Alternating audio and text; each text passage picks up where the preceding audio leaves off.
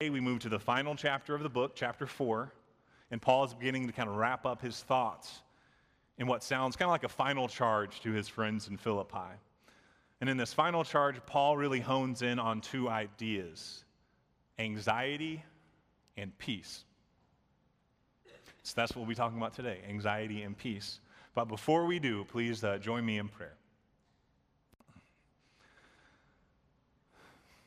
Lord, the, the words anxiety and peace, uh, they, they bring up a lot of emotions and fears and memories for, for many of us in this room. And I pray that you will, will use those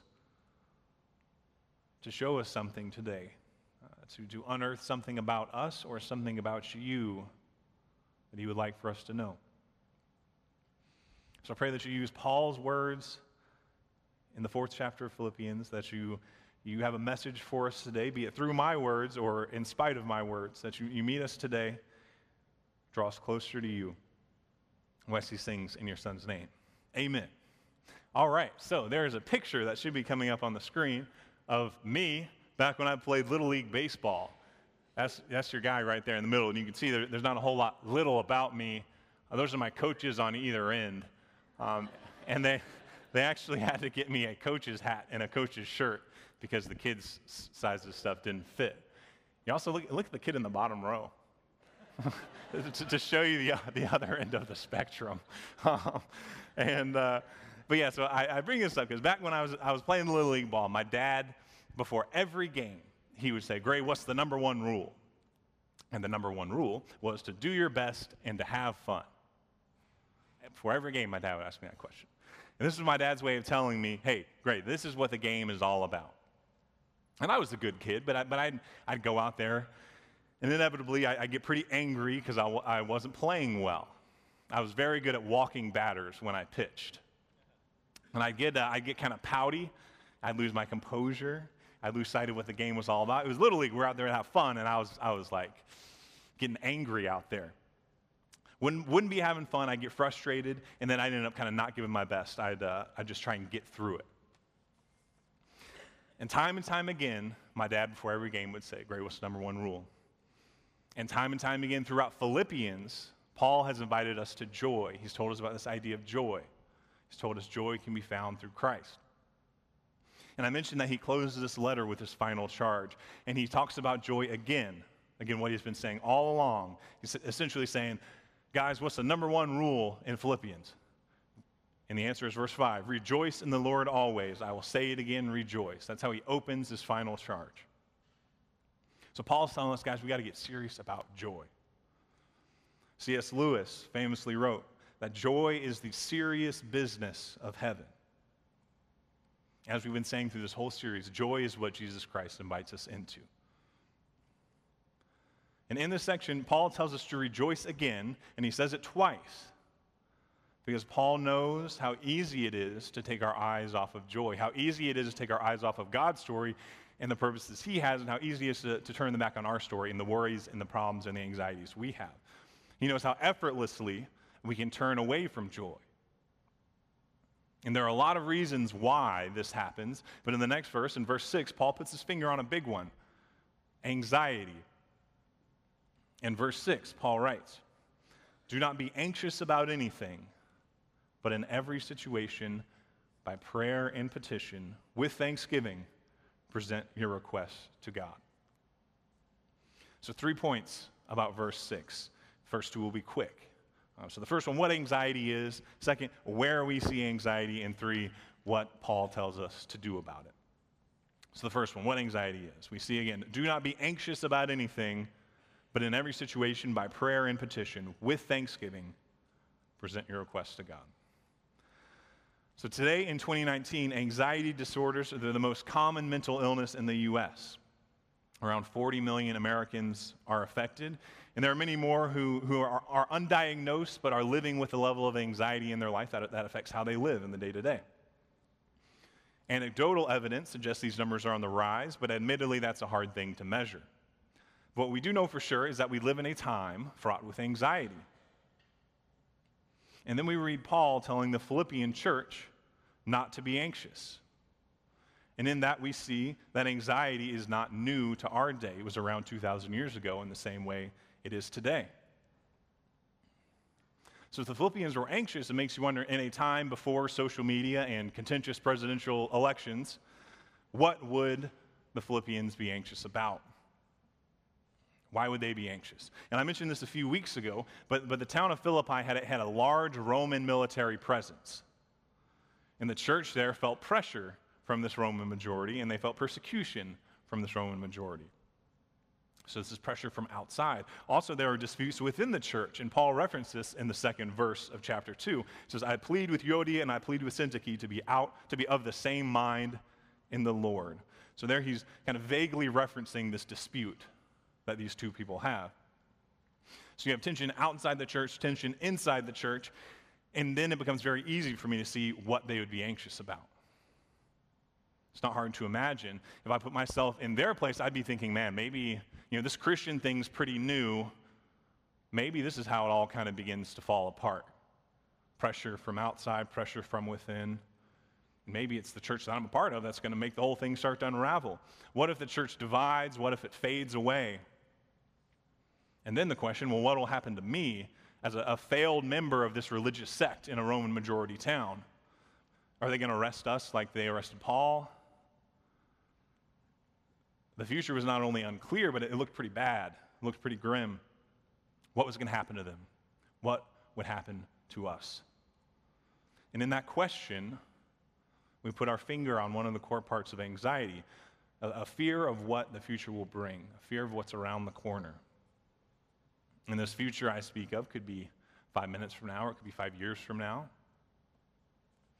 Anxiety can feel like it can feel like a winding up, or it can feel like a pressure from above. It can feel like something in between. It can feel like dread, where we fear what's around the corner. It can feel like a lot of different things. But now that, now that we put a finger on, on some of what anxiety was for the church in Philippi and some of what it can be for us, let's move on to the second point. Where do we see anxiety? In the next line of verse 6, Paul tells us, Do not be anxious about anything, but in every situation, by prayer and petition with thanksgiving, present your requests to God. And this is interesting because it would seem like if I was expecting what would be written here, it would seem to make more sense if instead of in every situation it said, you know, in hard times or in times of need or when you're anxious or when things are bad, then go present your requests to God because that's kind of when you really need them, you know. Because we aren't anxious in the good times, right? Psychologist ben, Brene Brown writes about one way that we are anxious in the good times. It's a term she calls foreboding joy. Here's how it works uh, when, when things are going well, when we're beginning to experience joy, there's this red light that starts to flash inside of us. And that red light is saying, You're exposed. You're putting your heart out there. Heartbreak is coming. Disaster is just around the corner. Protect yourself. So we begin to protect ourselves by, by preparing for and visualizing these horrible things, by visualizing this heartbreak. We envision horrible worst case scenarios in our mind.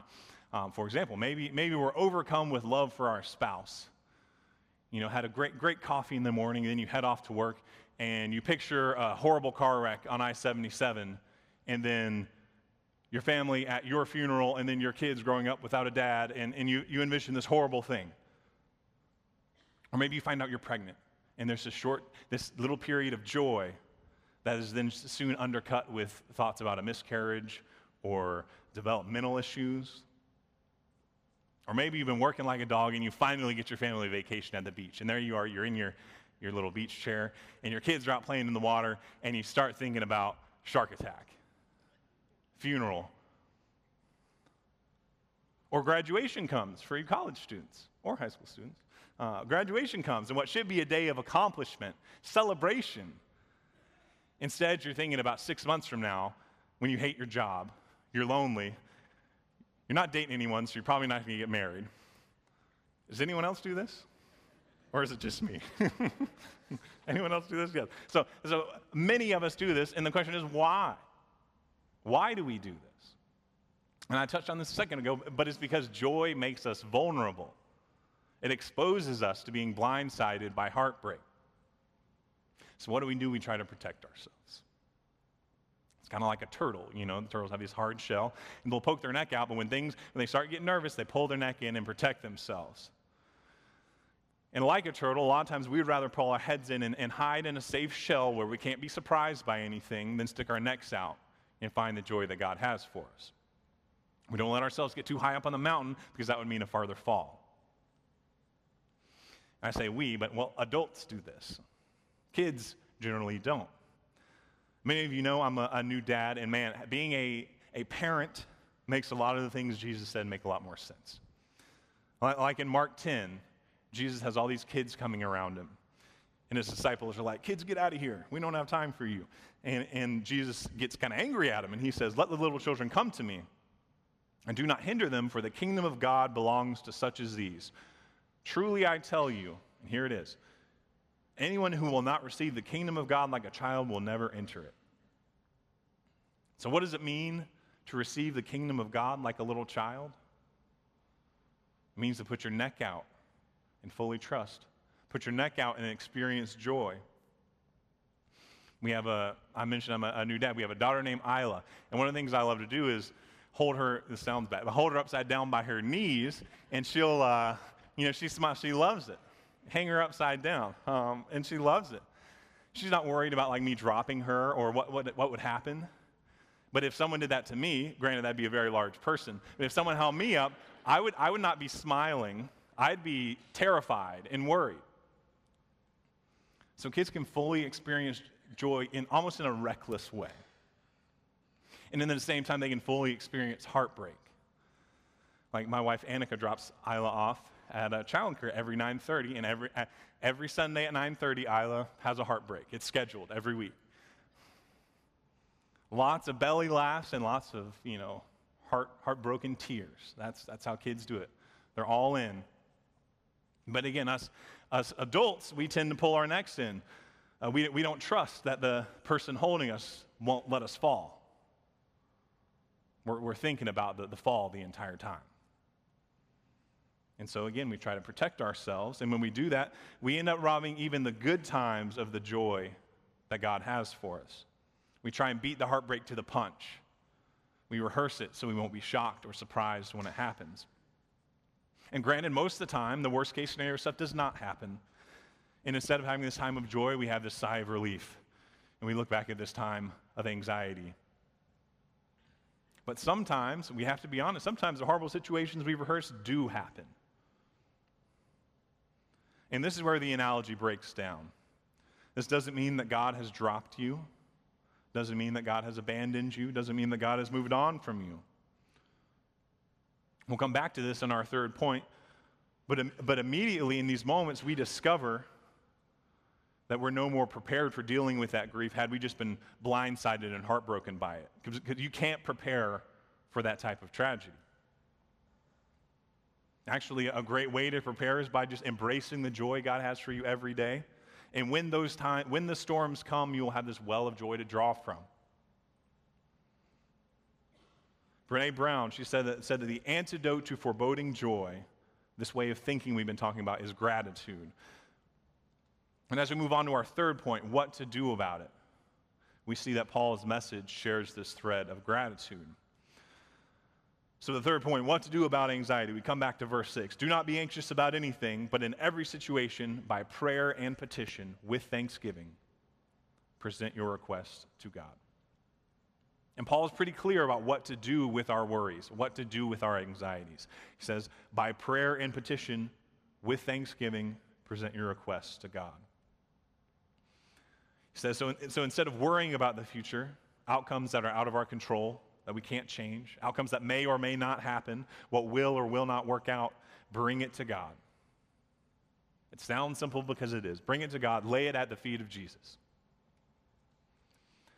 And I, I can do a pretty good job of this with little things, small things, like, uh, like I can trust God with how a sermon will or will not be received. But it, it gets hard for me with the scary stuff. Again, I go back to having a child. It, uh, it makes me start to get, I, I, start to get anxious about the world she will grow up in. I look around at the, uh, the destructive power that a lot of nations have as technology advances and stuff like that. And, and I think through the, possibility that she might live through some very difficult times. I, my inclination is to worry about this stuff. But again, Paul is very clear about what to do. In prayer and petition, with thanksgiving, present your requests to God. And the, the with thanksgiving piece is critical. And so, my prayer and petition, it could sound like this God, I don't know what tomorrow will bring or what 10 years from now will bring, but I pray that the world Isla grows up in will not be what I fear it might. But I thank you for today and for her. Thank you for another day where you have provided. In Matthew 6, Jesus tells the crowd, He says, Look at the birds of the air. They neither sow nor reap nor gather into barns, and yet your heavenly Father feeds them. Are you not of more value than they? And which of you, by being anxious, can add a single hour to the span of his life? So, worrying about what might or might not happen, it doesn't change what might or might not happen. It, it sucks the joy out of the moment. It makes a world of color turn into a world of black and white. And Paul includes the line with thanksgiving because, because thanksgiving, gratitude, that's how we can embrace the joy that God has put in front of us. With thankfulness for the joy that God has for us today. If we're looking ahead to how that might one day be gone, we'll miss the joy that God has for us today. And so we move on to verse 7 and we see the promise that if we do these things, if we go to God in prayer with thanksgiving, if we expose ourselves to the vulnerability of joy, if we trust God with our anxieties, promises that the peace of God, which transcends all understanding, will guard your hearts and your minds in Christ Jesus. So, Paul promises that the peace of God will guard your hearts and mind in Christ Jesus. Yet I know of many Christians, myself included, who have struggled both in heart and mind with anxiety and fear. So, how do we make sense of that? We have to understand that to have our hearts and minds guarded by Christ Jesus, it doesn't mean we'll never feel pain. It doesn't mean we'll never be blindsided by things. It doesn't mean we'll never have our hearts broken. I don't have to tell you this, you lived long enough to know. So, how then does the peace of God guard us in the midst of this? We read God's promises throughout all of Scripture, including, but not limited to, Isaiah 41:10, where he, read, where he writes, So do not fear, for I am with you. Do not be dismayed, for I am your God. I will strengthen you and help you. I will uphold you with my righteous right hand. So we find peace knowing that God will never let us be overtaken by the pain. Yes, we will experience it, but we will not be overtaken by the pain. We will experience heartbreak, but we will never be defeated by the heartbreak. Evil will not overcome us. Nothing that happens to us will separate us from God's purpose for us or God's love for us. When you look at Paul writing as he is imprisoned and possibly facing execution, and he knows that while what happened to him probably isn't how he would have drawn it up, none of it has undermined the purpose that God has for his life. None of it has undermined the love that God has for him. That's how he has joy in the midst of horrible circumstances. That's how he has peace. Is that God's purpose, God's love for him is not at stake. And the peace of God comes in knowing that Christ is for us, despite the fact that, that sometimes things might be hard to make sense of, that God's peace is there, that God is guarding us there. It can be a mystery, and some of us get to see how God worked in that mystery, but some of us never do. Not on this side of eternity. And the mystery remains, but there the promise does too. The promise that God's peace will guard us the promise that God's peace can be found in the darkness. I know it's hard to live in the mystery in, in what seems like God's absence, holding on to the, the promise of God's protection.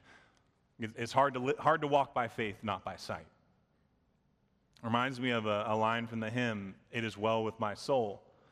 And the line says, And Lord, haste the day when the faith shall be sight, the clouds roll back as a scroll.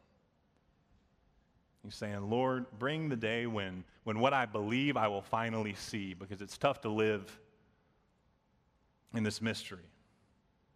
The clouds roll back as a scroll. When, bring the day when the veil will vanish between heaven and earth, and we'll see the glory that you have for us. It's a great song. Some, some of you have heard the, the story of the guy who wrote it. He lived in Chicago, and he was named Horatio Spafford. Lived in the, the mid 19th century and had a lot of things going for him. He was a successful businessman, had a lot of real estate. Uh, he had a beautiful wife, family of five. And then 1871, there, Chicago had a great fire, and, and many of his real estate holdings burnt to the ground, and he lost a great deal of his wealth. That same year, his son died of scarlet fever. Two years later, in 1873, he and his family were going to take a vacation to England to go hear their friend Dwight Moody speak. But Horatio had some business stuff come up, and he had to go, to couple, go a couple days later. So his family went on ahead on a boat. That boat ended up colliding with another ship in the Atlantic. And Horatio, um, his wife, was rescued, but all four of his daughters died. And his wife made it on the rescue ship, and in England telegraphed back and said, Saved alone, what shall I do? And Horatio got on the next boat to England. And the legend has it that during the journey, um, the captain called Horatio to his cabin around the time that they were passing over the place where the, the accident had happened, where the ship had sunk. And we, we see Horatio write about this in a letter that's in the Library of Congress. He's writing to his wife's sister. He says, On Thursday last, we passed over the spot where she went down. In mid ocean, the waters three miles deep. But I do not think of our dear ones there. They are safe, folded, the dear lambs. It was on this boat, on this journey over the scene of his life's greatest tragedy, that he wrote the hymn it is well with my soul. so, this is a man who, in the midst of unbelievable agony and grief, he had a peace that, as Paul wrote, surpassed all understanding. Doesn't mean he wasn't stricken with grief, doesn't mean he wasn't torn apart by sorrow, but on top of it all, there was this peace that surpassed all understanding. And in his hymn, which I would encourage you to read, we hear his grief find its footing in the peace of God. I'll read you one more line from it. Uh, For in death as in life, thou wilt whisper thy peace to my soul. Thou wilt whisper thy peace to my soul. Reminds me of what Jesus said in John 14, where he, his, his disciples are around him. They're anxious, they're worried. Like you and me, they've heard the truth, yet they still struggle to trust. They struggle to find joy. They struggle to find peace. And Jesus says these words Peace I leave with you, my peace I give you. I do not give to you as the world gives. Do not let your hearts be troubled, and do not be afraid. So, how did Horatio Spafford find God's peace in the midst of tragedy? How do we find God's peace in the midst of anxiety, in the midst of tragedy? It all comes from knowing that, yes, while we may face pain, while we may have our hearts broken, while we, may all one, while we will all one day face death, anxiety, pain, death, none of these have the final word. The final word belongs to Christ, who claims victory over death for himself and for us all. And it is through him that we find peace, that we find joy, that we find life both now and forever. We're going to hear for about 30, 30 seconds or a minute. Uh, have a time of silence for prayer, and then I'll close us in prayer. But as, as you pray, I would, I would encourage you to consider these questions. One, is there an area of your life in which you could use God's peace? Is there an area of your life in which you could use God's peace? And then the second one related to it, what is keeping you from trusting? What's keeping you from trusting in that peace? Please pray with me.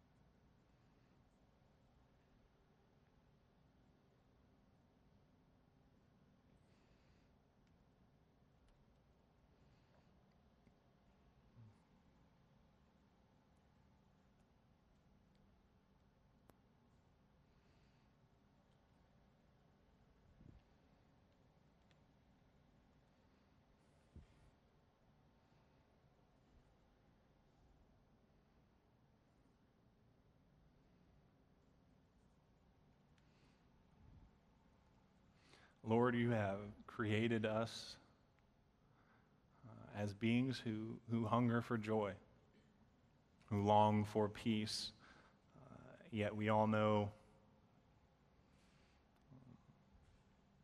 there's a part of us that, that eludes joy, that is, that is afraid to trust. God, would you meet us there? Would you meet our, uh, our unbelieving hearts and help us believe? Help us trust you. And thank you for the peace and the joy that you offer. Would you uh, show us each in our own way what the next step might be towards trusting you, towards embracing and accepting the joy you have for us? Towards casting our anxieties and our worries to you. Show us that next step and pray that I pray that you give us the courage to take it. Thank you for this time to reflect, to think, and to be drawn towards your peace, your joy. In your son's name, amen.